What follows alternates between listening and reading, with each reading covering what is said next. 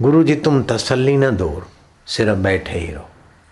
आप बोलने का परिश्रम मत करो, बैठे ही रहो। महफिल का रंग बदल जाएगा, गिरता हुआ दिल भी संभल जाएगा। जो काम में, क्रोध में, लोभ में, चिंता में, शोक में गिर रहा है मन, वो आपको देखते देखते संभल जाएगा। तो रमन महर्षि को देखकर मुरारजी भाई देसाई का दिल संभल जाता था। ऐसे पॉल बेंटन का दिल भी संभल गया था और कई दूसरे प्रसिद्ध प्रसिद्ध लोगों का दिल संभल जाता था। सदगुरुओं को एक टक देखने से उनके समक्ष बैठकर ओम शांति, ओम आनंद जप करने से। डॉक्टर ने कहा कि तू मर जाएगा तो डॉक्टर कहाँ मर रहेगा? वो भी मर जाएगा बेटा। जो डॉक्टर बोलते तू मर जाएगा तो वो भी अमर नहीं वो भी मरने वाला है।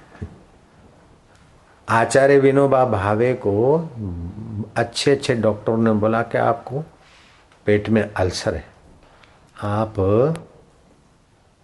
चलते फिरते काम करते 1600 1800 कैलोरी खर्च होती है और खाते थोड़ा सा हज़ार कैलोरी।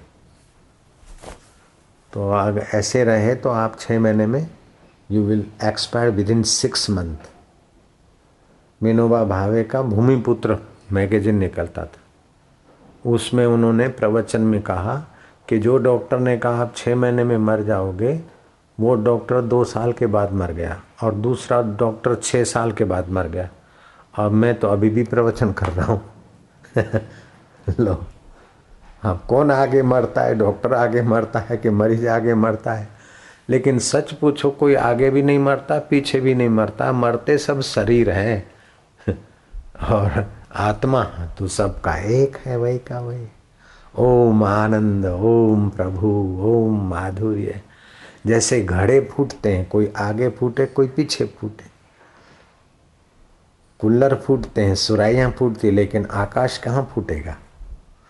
तो आत्मा अपना आकाश रूप परमात्मा है। तो आत्मा तो मरता नहीं और शरीर तो सबका मरेगा। राजा रंग फकीर दूसरे को फूंक मार के ज़िंदा करने वाले, ऐसे चमत्कारी पुरुषों का शरीर भी मर गया। नानक जी ने कहा, राम गयो, रावण गयो, ताको बहु परिवार राम जी भी चले गए, इतने महान भगवान थे। और रावण इतना बड़ा संसार को पकड़ के आग्रह करके, मैं लंकापति रावण मैं लंकापति रावण अरे भंडार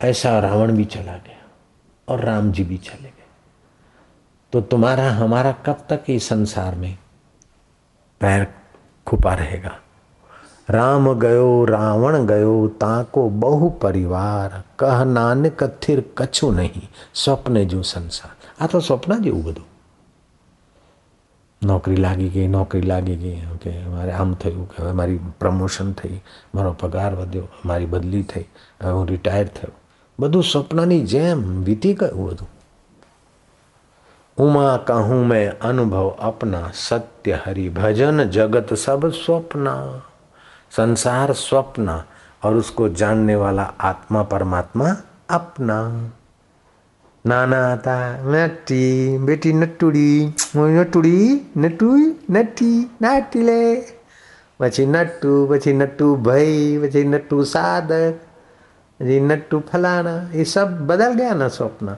उसको देखने वाला वही का वही कनुड़ी कनु मोड़ी कुनली ले ले ले ले बेटी कनुई લ્યો કા કા કરે છે બા એ કનું છે ના બેટા એ તો કાગડો છે તું કનું છે માં પેલું શું છે કાગડો છે કે ના બેટા એ તો ચકલી છે એને ચકલી કહેવાય આ બધી બુદ્ધિ બદલાઈ ગઈ પણ એને જાણનારો એનો એ મારો વાલો કાનુડો ચૈતન્ય આત્મા ઓમ આનંદ કેટલું સહેલું છે અને आखिरी है ये सरल में भी सरल है परमात्मा तत्व का ज्ञान और ऊंचे से भी ऊंचा है पापी के लिए बड़ा दुर्लभ कठिन और भगवत चरणों में जाने वाले के लिए बड़ा सुगम हे राम जी, भक्त और ज्ञानवान के लिए संसार सागर गोपद की नाई है। जैसे गाय के खुर का खड्डा लांगना क्या कठिन है? और मूढ़ों के लिए ये बड़ा संसार गंभीर समुद्र है। जिसको संसार से सुख लेना है, मज़ा लेना है, शत्रु की टांग तोड़ना है, कुछ बन के दिखाना है, कुछ करके दिखाना है, ऐसे लोगों के लिए संसार सागर बहुत विशाल हम बताई આમ बता दो। તેમ शू बताई એટલે શું बताई बताई ડફોળ हाफी બતાવીને बदा मरी है गया कोई ने कहीं करी बताऊ नहीं किसी को ये करके दिखा दूँ, मैं ऐसा बन के दिखा दूँ, कुछ दिखाने की ज़रूरत नहीं। जिससे देखा जाता है, उस परमात्मा में शांत होने की ज़रूरत, उस परमात्मा में प्रेम करने की ज़रूरत, उस परमात्मा का ज्ञान पाने की ज़रूरत। करके दिखा दूँ, ऐसा हो जाऊँ मैं, ऐसा बन जाऊँ। बनेगा तो बिगड़ेगा। मैं सेठ बन जाऊँ तो फिर कभी न कभी मुर्दा बनेगा। मैं पहलवान बन जाऊँ, फिर भी मुर्दा बनेगा। और मुर्दा भी सदा नहीं टिकेगा तो सेठ कैसे सदा टिकेगा? मैं ऑफिसर बन जाऊँ। बनेगा तो बिगड़ेगा, जानेगा तो तरेगा। तो उस एक परमात्मा को जान, एक परमात्मा से प्रीति करो, एक परमात्मा के ज्ञान को हृदय में ऐसा धारण करो जैसे शत्रु की बात को याद रखते।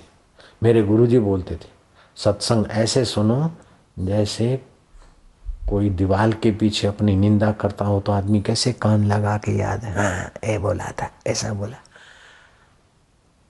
ऐसा सत्संग सुनो, पक्का याद रखो।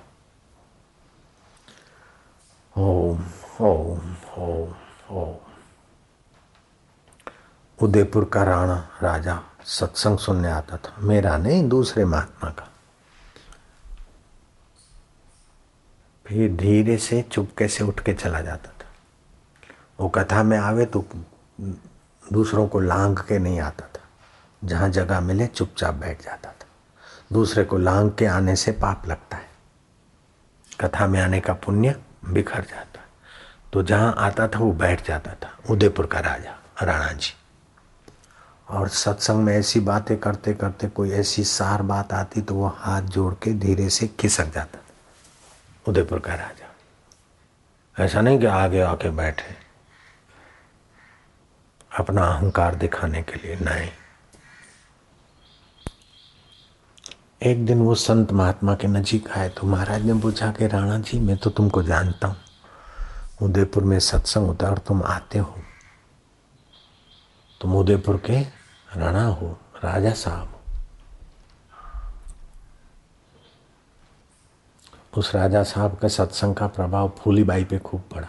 फूलीबाई को परमात्मा साक्षात्कार हुआ। नहीं, चतुरबाई, चतुर राजा चतुर सिंह, राणा चतुर सिंह। चतुर सिंह का प्रभाव भूरीबाई पे खूब पड़ा। आमेट में रहने वाली भूरीबाई नाथ द्वारा में आके रही थी भगवान के लिए खूब रोती थी। दो दो तीन तीन घंटा रोज रोती थी। फिर प्रेरणा हुई चतुर सिंह राणा से मिले। और चतुर सिंह राणा ने उनको तत्व ज्ञान सब में एक परमात्मा है। रोने को भी जो जानता है वो आत्मा है। इस प्रकार का ज्ञान दिया और चतुर सिंह राणा के उपदेश से भूरी बाई को परमात्मा का साक्षात्कार हुआ। जिन्होंने भूरीबाई के दर्शन किए, वो अभी अपने साधक आमेट में, अपने सत्संग में आते। तो राणा ने कहा कि महाराज, सत्संग में ऐसी कभी ऐसी सार बात आती है कि फिर मैं धीरे से चुपके से खिसक जाता हूँ और जाकर घर में एकांत कमरे में बैठता हूँ और उसी बात का मनन करता हूँ और उसी में शांत होता हूँ। आपकी बात को मैं हजम करने के लिए चुरा के भाग जाता हूँ। आपके सत्संग में मैं चोरी कर लेता हूँ। एक ऊँची कोई बात आ गई, मैं चुरा कर जा के बैठ जाता हूँ, बराबर जमा कर देता हूँ अपने हृदय। महाराज बड़े खुश हुए। तो उदयपुर के चतुर सिंह को पता नहीं था कि बापू मेरी चर्चा करेंगे। अब भूरी बाई को भी पता नहीं था कि बापू मेरी चर्चा करें। लेकिन सत्य में जो टिकते हैं, उनकी कीर्ति भी सत्य होने लग जाती है। शबरी भीलन को कहाँ पता था कि इतने करोड़ों लोग मेरी बात करेंगे? मीराबाई को कहाँ पता था? लेकिन जो कीर्ति के लिए सेवा करते हैं, दिखावे के लिए क्या क्या खेल करते और अखबारों में नाम छपाते उनके नाम टिकते नहीं। जैसा शबरी का नाम टिका, मीरा का टिका रहीदास का टिका, और भी कई भक्तों का, उनके शिष्यों का, नानक जी के साथ, नानक के सिखों के सेवकों की बात आती है। रामकृष्ण के साथ कई उनके सतपात्रों का अभी भी इतिहास पढ़ने में आता है। हृदय था, फलाने थे फलाने थे। नरेंद्र तो ठीक है, और भी कई। श्रद्धानंद थे, फलानो थे। तो आप ईमानदारी से सेवा को कर्म योग बना लीजिए। ऑफिसर होकर सेवा नहीं करना। हनुमान होकर सेवा करना है। राम काज बिना कहा विश्राम। सच्चा सेवक सेवा खोज लेता है, उत्तम सेवक। मध्यम सेवक संकेत पाके फिर सेवा करता है। और थर्ड क्लास सेवक आज्ञा पाकर फिर जरा काम करेगा। और फोर्थ क्लास सेवक आज्ञा पाने के बाद भी किसी पे ढोल देगा।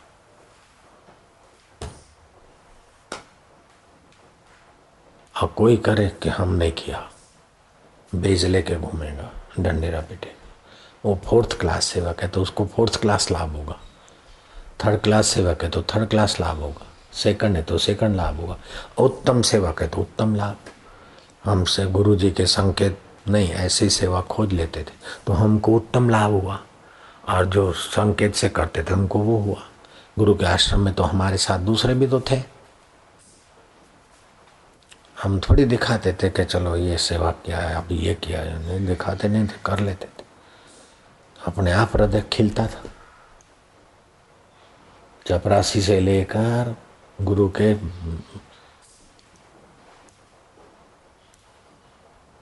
अंगत सलाहकार की सेवा भी हम करते थे।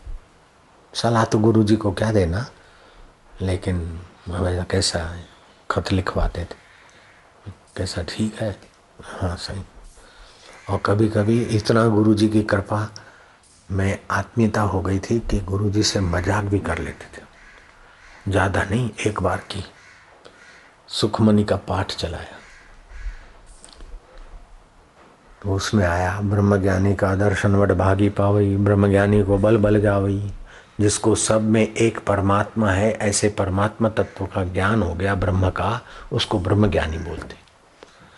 तो गुरवाणी में सुखमणि साहब में आया। ब्रह्म ज्ञानी का दर्शन वड भागी पावई। ब्रह्म ज्ञानी को बल बल जावई। ब्रह्म ज्ञानी मुगत भुगत का दाता। ब्रह्म ज्ञानी पूर्ण पुरुष विधाता। ब्रह्म ज्ञानी को खोजे महेश्वर। ब्रह्म ज्ञानी आप परमेश्वर। जब ये पढ़ा हमने, अब बापू जी उस पर थोड़ा सत्संग कर फिर मैंने कहा कि साईं वो ब्रह्म ज्ञानी को खोजे महेश्वर तो महेश्वर को ब्रह्म ज्ञानी मिले कि नहीं मिले अभी तक? तो साईं जी जरा चुप हो गए। फिर समझ गए कि ये ये, लीला कर रहा है मज़ाक कर रहा है। अरे बोले तुम कर पढ़ पढ़। मैं क्या अगर नहीं मिले तो हम बता दें कि यहाँ है। ब्रह्मज्ञानी को खोजे महेश्वर। अगर ब्रह्मज्ञानी को मह, महेश्वर को ब्रह्मज्ञानी मिल गए तो ठीक है, नहीं तो मैं बता दूँ कि ये है लीला शाह बापू। अरे बोले माठ माठ पढ़ पढ़ तो माठ माठ और पढ़ पढ़ वो वचन भी याद करके बड़ा आनंद आता है कि गुरु जी के वचन। नारायण नारायण नारायण। सतगुरु नो स्नेह मने वार वार सांभरे।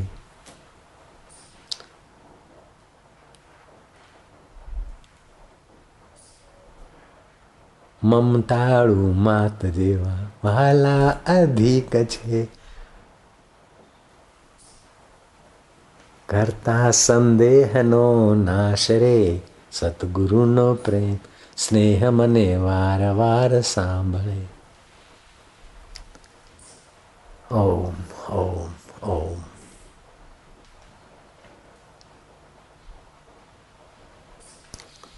દુઃખમાં ધીરજ દઈને સુખમાં સંભાળતા લેતા હૈ હૈયાનો હરી લેતા હૈયાનો ભાર રે સતગુરુ મુક્તિ દાતાર છે સદગુરુનો સ્નેહ મને વાર વાર સાંભળે बार बार सतगुरु की चर्चा करने से भी जैसे गोपियाँ कृष्ण का चिंतन करते करते कृष्ण के ज्ञान में एकाकार हो जाते थे। ऐसे हम लोग सतगुरु का चिंतन और सत्संग की चिंतन करते सतगुरु में एकाकार हो जाते। और सतगुरु और कृष्ण दिखते दो हैं, एक ही है। ईश्वरो गुरु रात्मेति मूर्ति भेदे विभाग। ईश्वर और गुरु मूर्ति से अलग अलग दिखते, बाकी तो गुरु है वो ईश्वर है ईश्वर है वही गुरु का आत्मा है। नारायण हरि नारायण हरि, ओम ओम।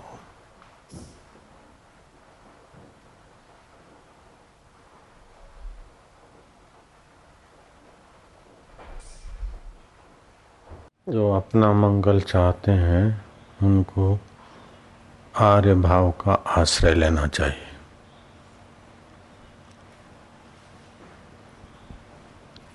कि जो मन में आए वो नहीं जो शास्त्र कहता है, उस प्रकार से, संयम से। जैसा मन में आया, ऐसा अपना चालबाजी से व्यवहार अनार्य, वो संसार में भटकेगा। आर्य मतलब शास्त्र के अनुसार, जैसे शास्त्र कहता है, सूर्योदय के बाद सोना अथवा सूर्योदय के समय, सूर्यास्त के समय, मैथुन करना, भोजन करना अथवा पढ़ना नुकसान करता है। अरे कोई वादा नहीं तो अनार्य है। वार, त्यौहार, तिथि को ऐसा आचरण करना चाहिए। ये तो पाप लगता है। बोले, हम नहीं मानते तो अनार्य है। तो फिर बैल, घोड़ा, गधा, कुत्ता बिला होने की तैयारी करो। अगर भगवान को पाना है अथवा स्वर्ग को पाना है तो आर्य आचरण करो। फिर भगवान को पाना है तो संतों का संग करो। शास्त्रों का ज्ञान प्राप्त करो। भगवान के विषय में सुनो। भगवान किसको बोलते हैं? आत्मा किसको बोलते हैं? परमात्मा किसको बोलते हैं? जन्म किसका होता है? मृत्यु किसकी होती है? और मृत्यु के बाद भी कौन रह जाता है जिसकी मृत्यु नहीं होती? तो जन्म होता है स्थूल और सूक्ष्म शरीर के मेल को जन्म कहते हैं। और उस सूक्ष्म शरीर स्थूल शरीर से अलग हो जाता है तो मृत्यु कहते हैं। लेकिन सूक्ष्म शरीर में भी चैतन्य परमात्मा तो वही का वही रहता है। सूक्ष्म शरीर नीच ऊंच योनियों में जाता है, तभी भी परमात्मा चेतना तो रहती है।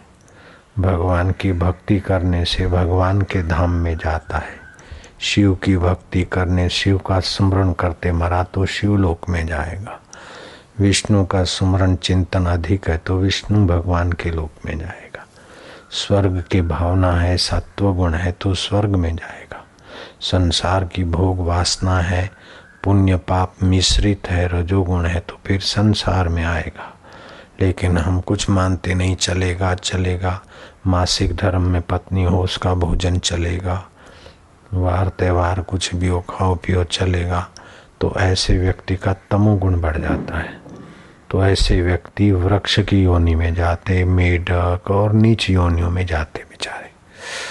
ऊर्ध्वस्त गच्छन्ति सत्वस्था, जिनका व्यवहार सात्विक है, खुराक सात्विक है, शास्त्र पढ़ना सात्विक है, सात्विक स्थान में रहते हैं। ऐसे व्यक्ति शरीर छोड़ते हैं तो उर्दलोक में जाते हैं, स्वर्ग में जाते हैं। जिनका राजसी खुराक है राजसी व्यवहार है, ऐसे लोग मरते हैं, पुण्य पाप मिश्रित होता है तो फिर मनुष्य लोक में जन्म लेते जिनका तामस ज़्यादा हो जाता है, ऐसे लोग वृक्ष आदि और नीच योनियों में जाते हैं। जो भगवान की भक्ति करते हैं और सात्विक हैं तो भगवान के धाम में जाते हैं। और जो उससे भी ज़्यादा ऊँचे वैराग्यवान हैं तो भगवान जिससे भगवान है, भगवान अपने आत्मा को जानते हैं, अपने परमात्मा स्वभाव को जानते हैं तो वो यहीं भगवान के लोक में जाने की इच्छा छोड़ के भगवान जिससे भगवान है, उस आत्मा परमात्मा का ज्ञान प्राप्त करके वो व्यापक ब्रह्म परमात्मा में एक हो जाते वो समझो भगवान जिस परमात्मा सुख से आनंदित है, उसी आनंद स्वरूप ब्रह्म में विलय हो जाते। तो यत्कृत्य मनुष्य न सुरासुर ही जो मनुष्य कर सकता है, वो देवता और दैत्य नहीं कर सकते। मनुष्य भगवान का भांजा बन सकता है, भगवान का मामा बन सकता है, भगवान का पिता बन सकता है, माता बन सकता है, गुरु बन सकता है। सखा बन सकता है सुहृद बन सकता है। ऐसा मनुष्य चार रोटी के पीछे, दो जोड़ी कपड़ों के पीछे, आटा दाल के पीछे खप जाए तो बड़ा आश्चर्य है। मनुष्य में बड़ी भारी योग्यता है। वो अपना समय, शक्ति, अन आर्य कर्म में न लगाए। व्यर्थ का चिंतन न करे, व्यर्थ का खुराक न खाए, व्यर्थ की बात न करे, सार्थक काम करके, बाकी परमात्मा के ज्ञान में, परमात्मा के ध्यान में और परमात्मा की प्रीति अर्थ परोपकार के काम करे। वाह भाई के लिए नहीं करे, भगवान में प्रीति उसलिए करे। तो मनुष्य को भगवत रस मिलेगा, भगवत ज्ञान प्रकट होगा, भगवत आनंद आएगा, भगवत माधुर्य आएगा। शास्त्र किसको कहते हैं? शस्मातिथि शास्त्र, जो हमारे मन को, इंद्रियों को अनुशासित करके, बुरे रास्ते से, बुरे कर्मों से, बुरी वासनाओं से बचा के सदकर्मों में सद विचार में सद वासना में लगाए, उसे, उस ज्ञान को शास्त्रीय ज्ञान कहते हैं। जो मन में आया ऐसा तो कुत्ता भी कर लेता है, क्या हो गया? जो मन में आया तो कीट पतंग भी सुख के लिए तो भागते हैं। फिर जरा सा सुख और अंत में उसी में जल मरते हैं, पतंगी। तो ये सुख के लिए बाहर भटकना, ये अन आर्य स्वभाव है। और सुख सच्चा कहाँ है, उसको समझकर, समय बचाकर उसकी यात्रा करना ये आर्य स्वभाव है। तो आर्य स्वभाव के अनुसार कर्म करें, आर्य स्वभाव के अनुसार विचार करें। तो अपना मंगल होगा, दुखों का सदा के लिए अंत हो जाएगा। कर्म बंधन की जाल कट जाएगी। कर्म करने की शक्ति भगवान ने सबको दिया है, लेकिन कर्म ऐसे न करो कि कर्मों से कर्म का जाल और बढ़ जाए। कर्म ऐसे करो कि कर्म कैसे करो कि कर्तृत्व, अभिमान और फल की लोलुपता छोड़कर निष्काम कर्म करने से कर्मों की जाल कट जाती है। उसे नैष्कर्म्य सिद्धि मिलती है। भगवान ने गीता के छठे अध्याय में कहा, अनाश्रिता कर्म फलम। कर्म के फल का आश्रय छोड़े बिना जो सत्कर्म करता है। कार्यम कर्म करो यह करने योग्य जो कर्म करता है। सन्यासी च योगी च, वह सन्यासी वही योगी है। न निराग निर्चा क्रिया अग्नि का त्याग कर दिया, क्रिया का त्याग कर दिया, हम सन्यासी हो गए। नहीं। कर्म के फल की इच्छा छोड़कर भगवत शांति और भगवत प्रीति के लिए जो कर्म करता है, वो सन्यासी और योगी के फल को पाता है। तो शुरू में कर्म होता है, बाद में कर्म करते करते कर्मों से भी समय बचाकर ध्यान होता है। आरुरुक्ष योगम कर्म कारणम उच्चते योगारूढ़ से तस्व क्षमा कारणम उच्चते जो योग में आरूढ़ होना चाहता है, उसको सत्कर्म करना चाहिए। और सत्कर्म परिपाक हो जाए तो फिर उससे समय निकाल के भगवत ध्यान में आना चाहिए। भगवत आनंद में विश्रांति पानी चाहिए। तो ऐसे ही बैठ जाएगा, ध्यान लगाने तो ध्यान नहीं लगेगा। ध्यान में सत्कर्म की पूंजी चाहिए प्राणायाम चाहिए जप चाहिए और भगवत चिंतन की रीत चाहिए। नहीं तो ध्यान क्या लगेगा? हाँ, मैं तो तीन कलाक ध्यान में था। नहीं आलस्य में था मनोराज में था। अति नींद नहीं करना चाहिए अति नहीं जागना चाहिए अति भोजन नहीं अति परिश्रम नहीं अति आराम नहीं। युक्ताहार विहार से ऐसे व्यक्ति का ध्यान लगता है। वो जिसमें प्रीति होती है, उसका ध्यान अपने आप लगता है। जैसे पनिहारी घड़े पे घड़ा, उस पर घड़ा लेकर सहेलियों से बात करती आ रही है। फिर भी घड़े पर घड़ा, उस पर घड़ा, वो गिरता नहीं, क्योंकि मुख्य वृत्ति मन की ऊपर है और बाहर से व्यवहार कर रहे ऐसे ही अभ्यास करके मुख्य वृत्ति ईश्वर में लग जाए, बाहर से व्यवहार करते तो उनका तो व्यवहार काल में भी भगवत चिंतन, भगवत ध्यान बना रहता है। तो अभ्यास बढ़ जाए। अभ्यास योग युक्ते न चेतसा नान्यगामी अभ्यास तो सभी करते रोटी बनाने का अभ्यास, झूठ बोलने का अभ्यास, कोर्ट कचेरी, मुकदमाबाजी का अभ्यास हिसाब सेट करने का अभ्यास, किसी को इम्प्रेस करने का अभ्यास, ये सारे अभ्यास फंसाने वाले हैं अनआर्य लेकिन अभ्यास को योग में बदल दे, सच्चाई से। जैसा भीतर, ऐसा बाहर। तो जल्दी ईश्वर प्राप्ति हो जाएगी। कुछ ऐसे उपाय हैं जो एक साल में ईश्वर प्राप्ति हो जाए, और कुछ ऐसे योगिक उपाय हैं जो छः महीने में परमानंद की प्राप्ति हो जाए। व्यास जी ने बताए सुबह, दोपहर, शाम प्राणायाम सहित ध्यान करे तो छह महीने में ईश्वर साक्षात्कार हो जाए। लेकिन जो कूड़ कपट करते हैं, धर्म का पैसा हड़प करते हैं, उनकी सात पीढ़ियाँ तबाह हो जाती और जो धर्म के पैसे का सदुपयोग करते धर्म में ही लगाते तो उनकी सात पीढ़ियाँ सुख समृद्धि से होती। तो कर्म का सिद्धांत है। गहनो कर्मणा गति लेकिन कर्म सिद्धांत से भी ऊँचा सिद्धांत है, भगवत सिद्धांत।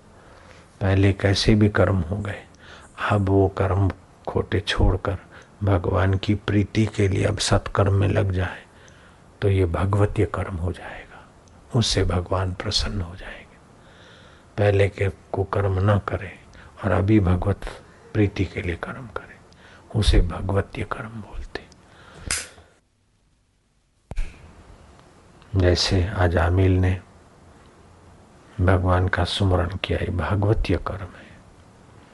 राजंदक ने, नृग ने स्वर्ग के लिए गौएँ दान की। गलती हो गई तो क्रिकेट बन गए। तो जो स्वार्थपूर्ण अच्छा काम करता है उसमें गलती होती तो दंड मिलता है।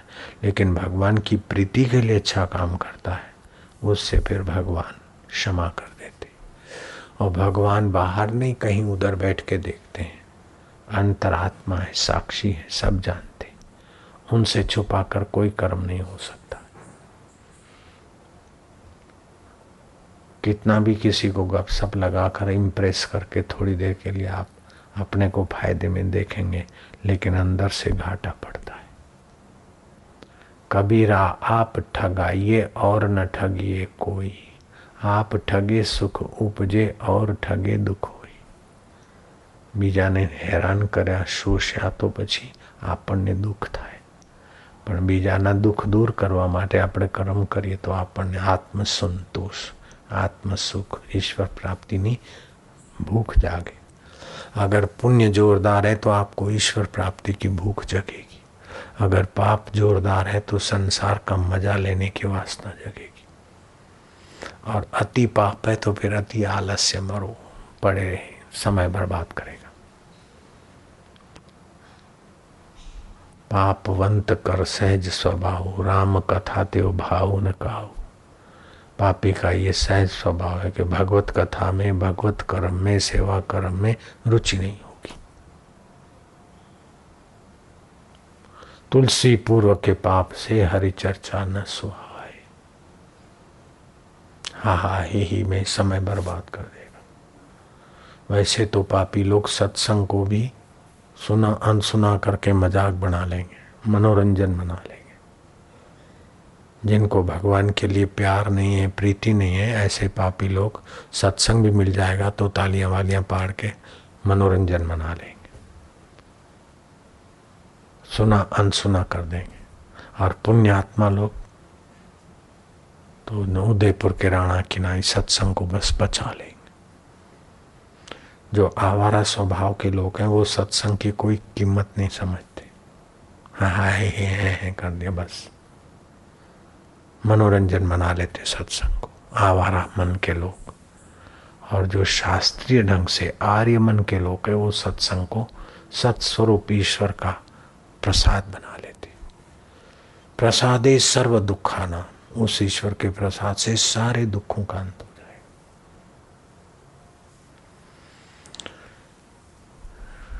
हा ही, ही में तो थोड़ी देर मज़ा आई फिर वैसे का वैसा। गंभीर ध्यान करे गंभीर ज्ञान करे फिर कभी हास्य तो अपन भी करते हैं।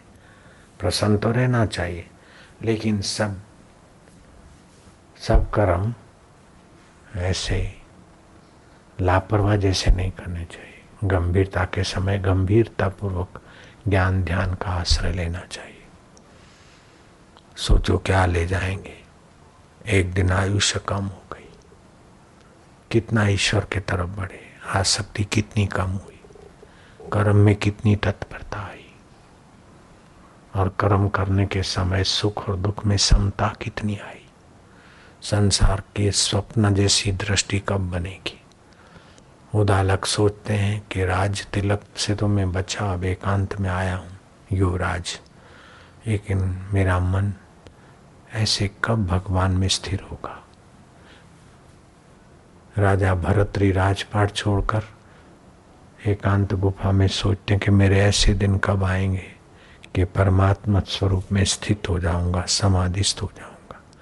परमात्मा के ध्यान में इतना शांत समाहित हो जाऊँ कि मुझे पता न चले कि एक दिन बीता कि एक हफ़्ता बीता, एक महीना बीता। ऐसे मेरे दिन कब आएँगे? जंगल के हिरण मुझे पत्थर की शिला समझकर अपने सिंगों की खुजली खुजलाएँ। उन्हें पता न चले कि मैं जीवित मनुष्य हूँ और मुझे पता न चले कि कोई खुजला रहा है। हे भगवान, ऐसे दिन मेरे कब आएँगे? तो कितना पुण्यमय संकल्प है। कितना पुण्य प्रभाव है चित्त में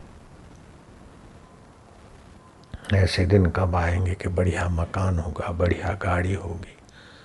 तो फिर तुम बढ़िया चिपकिली भी बनकर बढ़िया मकान में आ जाओगे।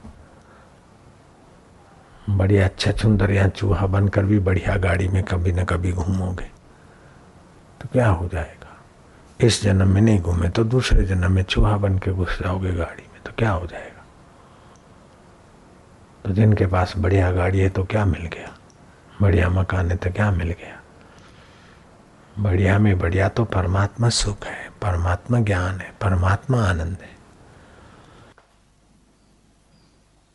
जिस विषय के, जिस परमात्मा के विषय में सत्संग होता है, उसी में शांत होने का प्रयोग किया।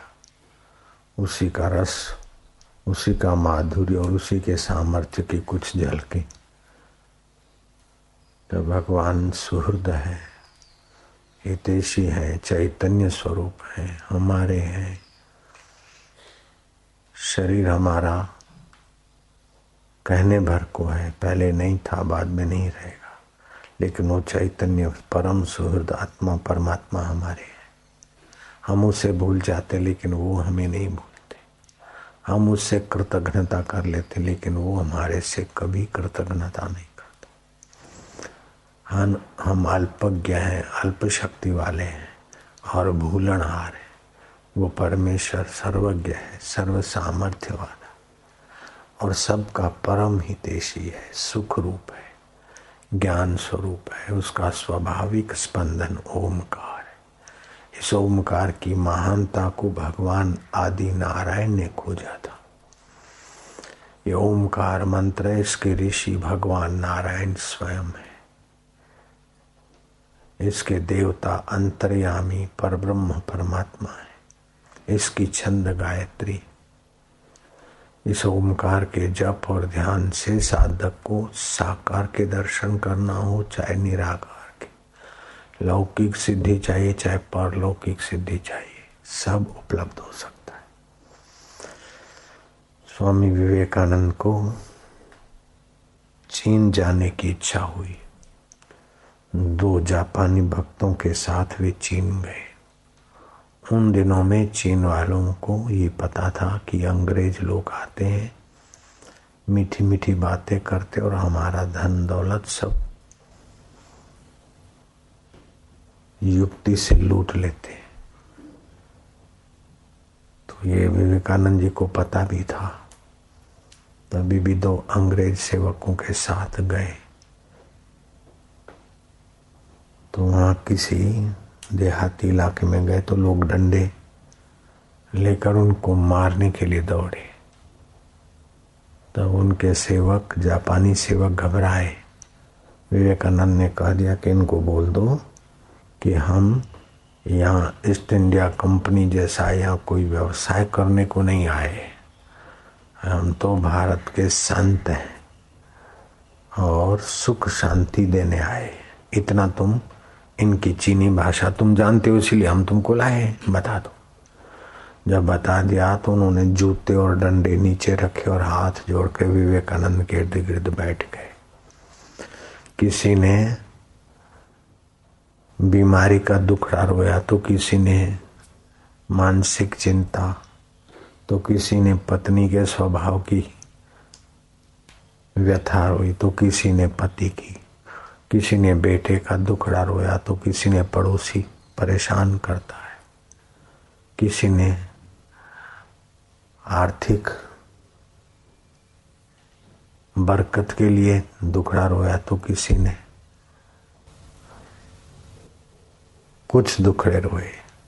स्वामी विवेकानंद ने कहा कि देखो, मैं आपको एक ऐसा मंत्र देता हूँ जिससे सबके मनोरथ पूरे होंगे। कागज़ के टुकड़े पर ओम लिख दिया। बोले, इसको तावीज में डाल देना भूत के भय वाले का भय भाग जाएगा। और ये ओमकार सब मंत्रों का सेतु है।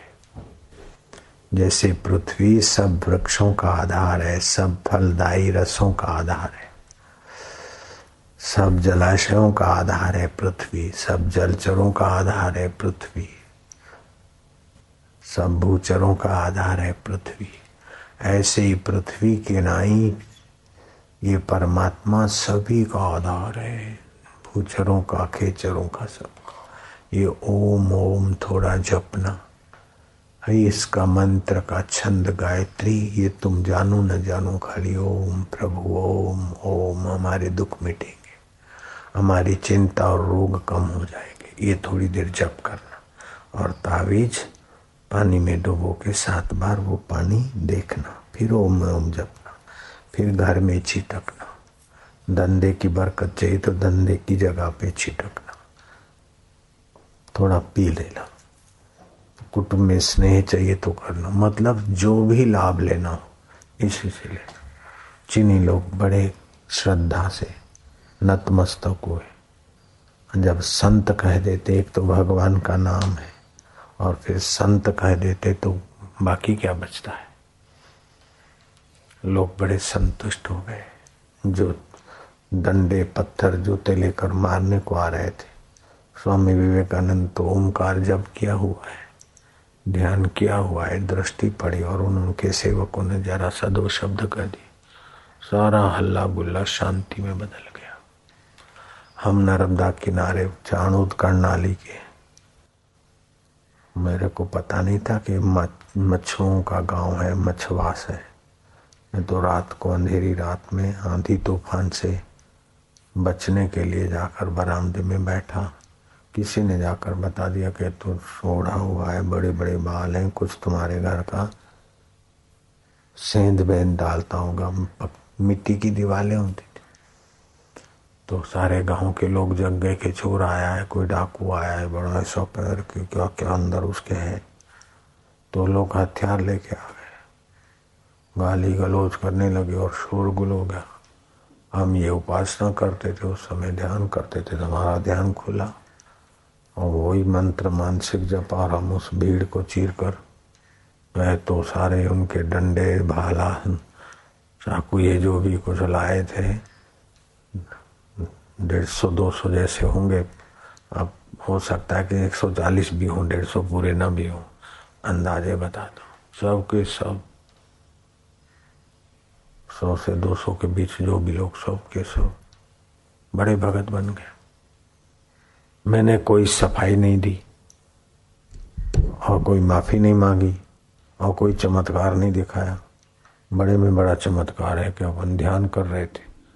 भगवत नाम का जप का प्रभाव था। जरा सा नज़र पड़ी तो सब बदल गए। तो भगवान नाम सुख रूप है, ज्ञान स्वरूप है, रक्षा का कवच है। इसका अगर 10 से 15 मिनट जप करके आप धारणा करो कि इसके जो तरंग है वो मेरे चारों तरफ़, एक रक्षा कवच के रूप में, सुदर्शन के रूप में सप्तरंगों के रूप में इर्द गिर्द मंडार रहे। आपकी भावना के बल से इस ओमकार की ध्वनि के ओरा चारों तरफ़ आपके एक सुरक्षा कवच बन जाएगा।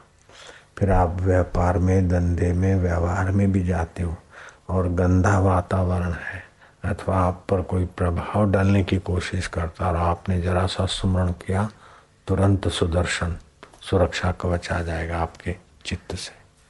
आप पर कोई प्रभाव डालकर, पटाकर आपको ठग नहीं सकता। प्रभाव डाल के आपको गुमराह नहीं कर सकता, अथवा विकारों में नहीं गिरा सकता। इसका ऐसा प्रभाव पड़ता है। जिन महापुरुषों के जप की संख्या बढ़ जाती है, वो जहाँ जाते हैं तो उनका अपना प्रभाव, अपनी ओरा उनके इर्द गिर्द होती है वातावरण उन्मय हो जाता है। जहाँ ऐसे प्रभावशाली महापुरुष आते हैं, उसकी काफ़ी एरिया तक उनके आंदोलनों का वाइब्रेशनों का प्रभाव से लोगों के मन पवित्र होने लगते यहाँ तक कि वृक्ष और लता भी अपने को आनंदित महसूस करते यही कारण था श्री कृष्ण की इतनी प्रभावशाली हो रहा थी कि ग्वाल, गोपियाँ तो क्या वृक्ष और लताएँ भी प्रफुल्लित होते थे। गाय और बछड़े भी आनंदित और शांत हो जाते थे। ऐसा है भगवान नाम जप और भगवान में शांति पाने का प्रभाव। आप तो उतारते दूसरे को भी तारते जितना सच्चाई से जपेंगे, जल्दी प्रगति होगा। मन कर्म वचन छांडी छला, मन से कर्म से और वचन से छल छोड़ देवे। मन क्रम वचन छांडी छला, जब लग जनन तुम्हार, तब लग स्वप्ने हूँ सुख नहीं करे कोटि उपचार। मन से, वचन से, कर्म से छल छोड़कर ये साधना करे तो सुख ही सुख हो जाएगा। हम मन, कर्म और वचन में छल कपट रखेगा तो करोड़ों उपाय कर ले, निर्दुख नहीं होगा, निर्बंध नहीं होगा, निश्चिंत नहीं होगा। मन, कर्म और वचन से छल नहीं छोड़ेगा, तब तक निर्दुख नहीं होगा। निश्चिंत नहीं होगा, निर्बंध नहीं होगा, बंधनों में, विकारों में बंधा रहेगा, चिंता में पड़ा रहेगा। बस ये तीन छोड़ दे। मन क्रम वचन छांडी छल, मन से कर्म से वचन से छल छोड़ दे। और फिर भगवान नाम जपे, सात्विक भोजन करे, बस हो गए और भगवान की भक्ति बढ़ाने वाले भगवत जनों के जीवन प्रसंग सुने। भक्तों के जीवन चरित्र सुनने, पढ़ने से भी भक्ति दृढ़ होती है। महापुरुषों के जीवन की गाथा पढ़ने, सुनने से, विचारने से, जब हम घर छोड़ के गए तो मन इधर उधर हुआ तो जो हमारे पूर्व, जो महापुरुष है, उनका मन भी तो हुआ होगा तो उन्होंने क्या क्या? किया कैसे कैसे दृढ़ रहे? सिद्धार्थ गए और मन विचलित हुआ तो कैसे मन को समझाकर भगवत पद को पा लिया? ध्रुव गए तो मन विचलित हुआ तो कैसे दृढ़ हो गए? मीरा को कितने विघ्न और मुसीबतें आई, फिर भी दृढ़ता से लगी रही। शबरी बिलन के जीवन में कितना कुछ बाधाएँ आई, दृढ़ता से लगी रही तो कितनी महान हो गई। तो इस प्रकार की सद प्रेरणा मिलती रहे, ऐसे सदग्रंथों का ईश्वर की और जीवन विकास, अपने आश्रम का, ऐसे पुस्तकों से बड़ी प्रेरणा मिलती। रामायण से, गीता से और भी सदग्रंथों से सद प्रेरणा मिलती महापुरुषों के जीवन चरित्र से। गुरु जी नैनीताल के जंगल में होते और हम डीसा में होते और हम महसूस करते कि गुरु जी की कृपा हो रही। हमारी चिट्ठी पहुँची है अथवा हम खूब चिंतन करते थे तो फिर लगता था कि गुरु जी तक हमारा चिंतन पहुँचा है। उत्तर भी मिलते थे। हज़ारों माइल दूर हो तब भी लाखों माइल दूरी भी क्या माना रखते हम्म। गुरुदेव के बोलने पर तो उनकी कृपा काम करती ही है, लेकिन मौन होने पर विशेष रूप से काम करती है। मौन के संकल्प की अपेक्षा बोलने का संकल्प कम सामर्थ्य वाला होता है। मौन में आत्मविश्रांति हाँ, की। अपेक्षा। मौन में जो सामर्थ्य होता है उतना बोलने में नहीं होता।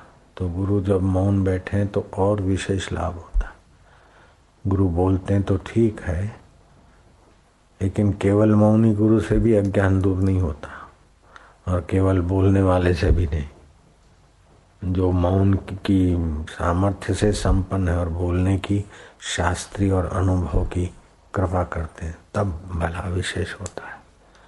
गुरु गीता में लिखा है, मौनी गुरु से तो वाघ में गुरु के से ज़्यादा लाभ होता है। बैक्टीरिया में जो चेतना है, कीड़े में, मकोड़े में, हाथी में, कीड़ी में, कुंजर में, वो परमात्मा का सत्य सत्य तो है उनके शरीर के अनुसार सब जगह। ये चेतना दिखती है। परमात्मा का तीसरा स्वभाव है आनंद। जो सुख तो कीड़ी को भी मिश्री खाने में सुख मिलता है तो सुख का एहसास हो परमात्मा की आनंददायिनी चेतना के कारण होता है। वे सांप, विषधर विषधर अपने मित्र को प्यारा है, पत्नी को प्यारा है, नागिन नाग को प्यारी है तो उनको भी जो सुखाभास होता है। जब बीन बजने पर डोलते हैं तो सुख का एहसास वे भी तो करते तो अस्तित्व, चैतन्यत्व और आनंदत्व, ये ईश्वर का सर्वव्यापक में है। हिंदू जब शालिग्राम को पूजता है तो वो सोपारी जैसे गोल पत्थर की पूजा नहीं करता है।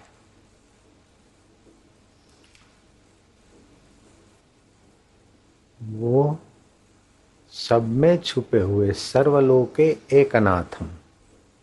शांताकारम भुजक शयनम पद्मनाभम सुरेश्वरम विश्वाधारम गगन सदृशम मेघवर्णम शुभांगम लक्ष्मीकांतम कमल नयनम योग विद्यान गंगम वंदे विष्णु भव भय हरणम सर्वलोके एकनाथ तो तुम्हारे 500 के पत्थर की मूर्ति का पत्थर की पूजा नहीं करता? वो सर्वलोकों में जो व्याप्त है, उस एक ईश्वर की पूजा कर रहा है। शालिग्राम की पूजा करता है, तभी भी सर्व लोक महेश्वर की पूजा करता है। वो गोल भगवान की पूजा करता है, उसमें भी व्यापक भगवान है। और लंबे भगवान की पूजा करता है जगतम्बा की तो ऐसा नहीं कि हे लंबी मूर्ति अथवा अष्टभुजा, तुम्हारे को मैं प्रणाम नहीं। अनंत ब्रह्मांडों में व्याप्त माँ आद्य शक्ति। तो स्त्री के रूप में, चतुर्भुजी नारायण के रूप में, माँ के रूप में, शालिग्राम के रूप में अथवा गणपति के रूप में। गणा नाम पति गुंगवाह गम गणपत नमः। गण जो है हमारी इंद्रियाँ, पाँच कर्म इंद्रियाँ, पाँच ज्ञान इंद्रियाँ, पाँच प्राण, मन, बुद्धि, इनको जो चेतना देता है। वह गणा नाम पति थी गणपति। तो हाथी रूप में जिसका मस्तक है, उसकी पूजा करता है तो वो कोई हाथी की पूजा नहीं करता, हिंदू। लेकिन हाथी मस्तकधारी गणों का स्वामी उस परमात्मा की वो पूजा करता पीपल की पूजा करता है तो किसी लकड़े की या वृक्ष की पूजा नहीं करता, लेकिन वृक्ष में जो परमात्मा चेतना है, वृक्ष में भी अस्तित्व है, चेतनत्व है, आनंदत्व है, वृक्षों को भी प्रसन्नता का एहसास होता है। ये जगदीश बसु हिंदुस्तान के विज्ञानी ने खोजा, फिर बेईमान विज्ञानियों ने थोड़ा अपना नाम लगाना चाहा, लेकिन आखिर सत्य प्रकट हुआ। और जगदीश बसु की खोज के पहले आपके ऋषियों की खोज है। जगदीश बसु साँझ को पेड़ पे चढ़ रहे तो माँ ने कहा, बेटा, अभी ना चढ़ो पेड़ पे, उनको आराम करने दो।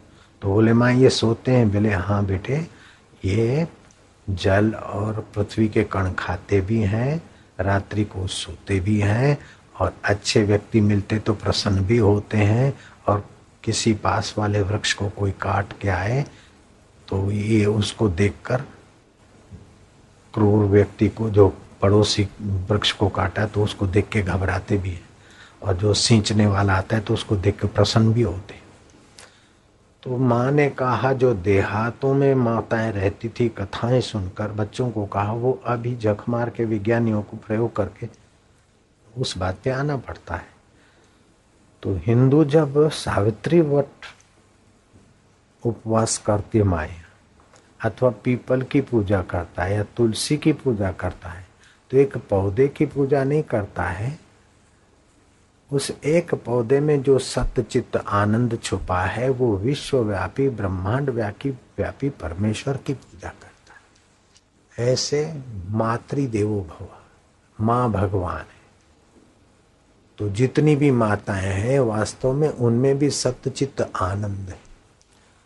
और जितनी पत्नियों की पतियाँ हैं, वो लक्ष्मी रूप पति सचमुच में नारायण रूप है और बच्चे गोपाल, गोविंद गोपाल रूप है।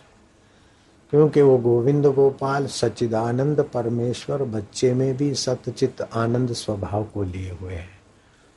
ग्रह लक्ष्मी में भी वही छुपा है और माँ में भी वही छुपा है, बाप में भी वही छुपा है। तो अतिथि देवो भवा, मेहमान भगवान का स्वरूप है। माता भगवती स्वरूप। स्त्री लक्ष्मी रूप है, पिता भगवान स्वरूप है, गुरु भगवान स्वरूप है। और ये शालिग्राम तो साक्षात नारायण ये तो माँ जगतम्बा है। तो बोले, क्या हिंदू लोग कितने प्लेस नहीं इनके कितने सारे भगवान? हनुमान भगवान, कृष्ण भगवान, माता भगवान, पिता भगवान, गण अरे भैया अगर एक आकृति को भगवान माने तो उतना ही भगवान रह जाएगा, फिर भगवान की सर्वव्यापकता, सतता और चेतनता मनुष्य को कैसे पता चलेगा? अगर एक ही रूप वाला, एक ही आकृति वाला कोई भगवान हो तो उसके सिवाय का अभगवान हो जाएगा? असत जड़ दुख रूप हो जाएगा? लेकिन सब में सतचित आनंद स्वरूप छुपा है। सबकी गहराई में सतता छुपी है हमारा वेदांत दर्शन और हमारा दर्शन शास्त्र और वेद तो आपके रेती के दाने में भी, पत्थर के ढेले में भी सच्चिदानंद के अस्तित्व को स्वीकार करता है। उसमें भी समय पाकर परिवर्तन होता है। तो परमात्मा की चार अवस्था है। जो पत्थर पहाड़ में है, गोवर्धन की पूजा होती, पर्वत की पूजा, क्योंकि उसमें परमात्मा घन सुषुप्ति में सोए घन माना गहरी नींद, जैसे थका आदमी और दही में शक्कर डाल के खिला दो। अथवा कोई पिय करे तो पी कर गहरी नींद में पड़ाए ऐसे पत्थरों में, पहाड़ों में सच्चिदानंद की सत्ता घन सुषुप्त में वृक्षों में परमात्मा की सत्ता क्षीण सुषुप्ति में है। जैसे आपको थोड़ी निद्रा तो आती है, लेकिन किसी कारण निद्रा इतनी गहरी नहीं है। क्षीण निद्रा है। कोई शोरगुल होता है तो आपको एहसास होता है। मच्छर काटता है तो आप करते हैं, अथवा दांत पिस रहे हैं तो आपकी क्षीण सुषुप्ति है। तीसरी अवस्था होती है स्वप्ना की। तो जैसे मनुष्य हैं और दूसरे देवी देवता जीव हैं, उनकी स्वप्न अवस्था है। और चौथे होते हैं जो सच्चिदानंद को ठीक से जान गए, उनकी वो परमात्मिक जागृत अवस्था होती है। तो पत्थर पहाड़ों की घन सुषुप्ति, इसलिए पत्थर में भी परमात्मा को पूजना, वो वहीं से परमात्मा को प्रकट कर सकता है। घन सुषुप्ति में है। जैसे दिया सलाई में अग्नि छुपी है, लकड़ी में अग्नि छुपी है, संयोग मिलते ही प्रकट हो सकती है। ऐसे ही पत्थर में भी सच्चिदानंद की मौजूदगी है और वो घन सुषुप्ति है चेतन की। और जीवों में, वृक्ष आदि में क्षीण सुषुप्ति मनुष्य आदि में स्वप्न अवस्था है। तो बचपन आपका स्वप्न की नहीं बदल गया, अभी आप महसूस करोगे। बचपन के दुख, सुख उस समय महत्व भरे लगते थे, अभी स्वप्न हो गया। लेकिन अभी का फिर स्वप्न नहीं लगता, क्योंकि आप अपने आत्मा में नहीं जागे तो स्वप्ने से स्वप्नांतर हो रहा है। जब सत्संग सुने, साधन करें, और परमात्मा के पूरे स्वरूप को जानने की तड़फ हो और महापुरुष की कृपा हो, तब आप परमात्मा के उस जागृत स्वभाव को समझ लेंगे। हो गया परमात्मा का साक्षात्कार।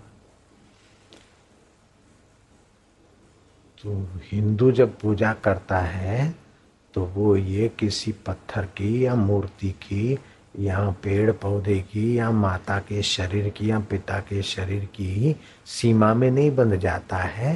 पिता भगवत स्वरूप है, माता जगदम्बा स्वरूप है।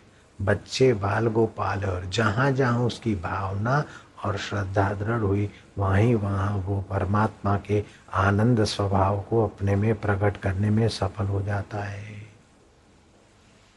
चेतन स्वभाव तो है, कीड़ी में भी चेतन है। तो जो सत्य है, उसका अस्तित्व सदा है। जो चेतन है उसमें ज्ञान है। तो कीड़ी में भी ज्ञान है कि ये शक्कर है और ये निमक का कंकड़ है। कीड़ी में भी ज्ञान है कि ये धुआँ है, यहाँ से भाग चल। और ये ठंडी हवाएँ आ रही है तो बरसात आएगी, कहीं पड़ रही है। हमारे बिल में बच्चे पड़े कहीं डूब न जाए तो कीड़ी बच्चों को लेकर सुरक्षित जगह पे जाती है। कौन उसको नोटिस देता है? कौन टेलीफोन करता है? तो कीड़ी के अंदर भी वो सच्चिदानंद छोटे से छोटा, अगर ब्रह्मांड में कोई चीज़ है तो भगवान है। ईश्वर से बढ़कर कोई छोटा नहीं। अणुरो अणुयान, अणु से भी अणु। और बड़े से बड़ा भी ईश्वर है, महत्व महियान। बड़े से बड़ा भी वो परमात्मा।